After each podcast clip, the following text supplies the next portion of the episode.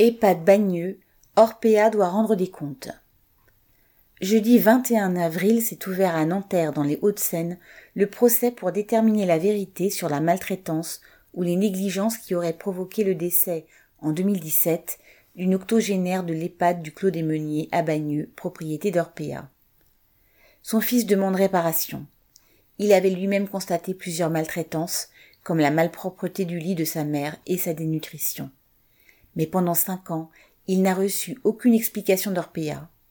Il veut un procès public pour que cela s'arrête.